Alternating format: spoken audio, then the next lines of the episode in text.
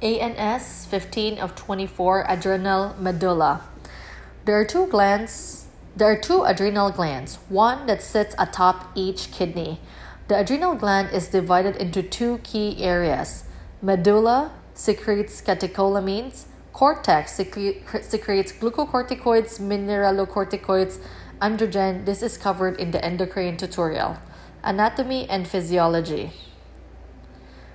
Preganglionic releases acetylcholine directly to the chromaffin cells in the adrenal medulla and goes to the circulation. It releases epinephrine 80%, norepinephrine 20%. Okay? So, preganglionic sympathetic nerves are myelinated B type fibers that arise from the thoracic region of the spinal cord T5 to T9.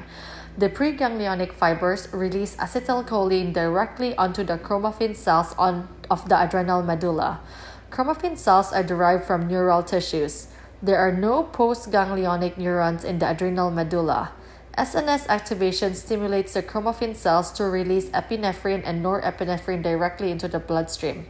You can think of the adrenal medulla as a sympathetic ganglion that is in direct contact with the systemic circulation. Therefore, any organ bearing adrenergic receptors except for the brain is activated by catecholamines released from the adrenal medulla. At rest, the adrenal medulla secretes epinephrine 0.2 micrograms per kilogram per minute and norepinephrine 0.05 micrograms per kilogram per minute. Catecholamines remain in the bloodstream 5 to 10 times longer than they do in the synaptic cleft. In the synaptic cleft, catecholamines are quickly removed via reuptake. Catecholamines in the circulation must travel to the kidneys and liver where they are metabolized by COMT and MAO. Vanillyl mandelic acid is the final metabolite of epinephrine and norepinephrine metabolism. Pheochromocytoma is a catecholamine secreting tumor, mostly norepinephrine, that usually originates in the chromaffin tissue in the adrenal gland. The classic presentation reflects excessive SNS activation and includes headache, sweating, and tachycardia. An elevated level of VMA vanillyl mandelic acid in the urine aids in the diagnosis of pheochromocytoma.